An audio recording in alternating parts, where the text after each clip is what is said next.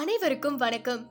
ஒரு பெண் குழந்தை பிறக்கும் அந்த நொடி உறவினர்கள் சொல்லுவாங்க செலவு வைக்க ஒரு பெண் குழந்தை வந்தாச்சு அப்படின்னு. அங்க தொடங்குது பெண்ணை சுற்றிய மாயவலை. பெண் என்றாலே செலவிற்குரிய பொருளா தான் பல பேர் பார்க்கறோம். இதுவே மகன் பிறந்தா முதலீடா பார்க்கறோம். ஆண் பெண்ணுங்கிற வேற்றுமை மனதளவுல உருவாகிறது இல்ல எல்லாம் வளர்ப்புல உருவாகிறது. பெண் குழந்தை அதிகமா படிச்சு நமக்கா சம்பாதிச்சு போட போறா? பொண்ணா பிறந்தா வேலை செஞ்சாதான் நாளைக்கு போற இடத்துல பெருமையா பேசுவாங்க. ஒரு பொண்ணு அடக்க ஒடுக்கமா ட்ரெஸ் பண்ணணும். அப்போதான் நாலு பேர் மதிப்பாங்க.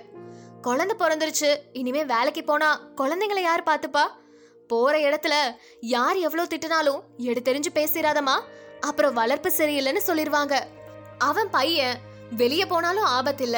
நீ பொட்ட புள்ள காலை வேற கெட்டு கிடக்குது. அமைதியா வீட்லயே இரு. என்ன?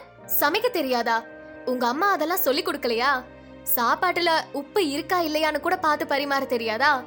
எத்தனை தடவை சொல்றது மாசத்துல அந்த அஞ்சு நாள் மட்டும் சாமி ரூம்குள்ள போகாதன்னு அடக்க ஒடுக்கமா உட்காரு.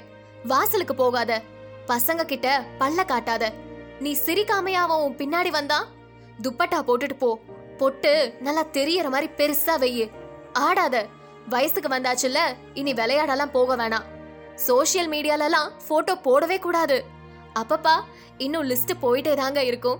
ஒரு பெண்ணை மென்மையா வளர்க்குறோங்கிற பேர்ல அவளை பலவீனப்படுத்துறோம். உண்மையை சொல்லணும்னா ஒரு பெண் தன்னோட வாழ்க்கையில அனுபவிக்காத சுகதுக்கமே இல்லை. அப்போ யார் வலிமையானவங்க? நிச்சயமா மன வலிமை பெண்ணுக்கு தான் அதிகம். எல்லா ஸ்தானமும் அவ அடையறா. பல பிறவிகள் ஒரே வாழ்க்கையில வாழ்றா. குடும்பத்தினர் துக்கத்தை தன்னுடையதாக்கி வேதனைப்படுறா. தன் படிப்பை தியாகம் செய்யறா. தன்மானத்தை தியாகம் செய்யறா லட்சியத்தை தியாகம் செய்யறா. இதெல்லாம் மாறணும்னா வேற்றுமை இல்லாம பெண்களை வரதட்சணை பொருட்களோட கூட அனுப்புற பொருளா பார்க்காம கல்வியும் மன உறுதியும் நல்ல அன்பும் பெருமையும் கருணை இந்த மாதிரி விஷயங்களோட செழிப்பா வளர்க்கணும். ஞாபகம் வச்சுக்கோங்க சமுதாயத்தினால பாதுகாப்பு கொடுக்க முடியலன்னு பெண்களை பலமற்றவர்களா பயந்த சுபாவம் உள்ளவர்களா வளர்த்துனா மட்டும் அநீதி எல்லாம் நடக்காம போயிருமா? பெண்களும் முதலீடுதான். கல்விய வரதட்சணையா கொடுங்க. தலைமுறைக்கே அவ சிறந்த தலைவியாவா. மீண்டும் ஒரு நல்ல கருத்தோடு உங்களை சந்திக்க காத்திருக்கிறேன்.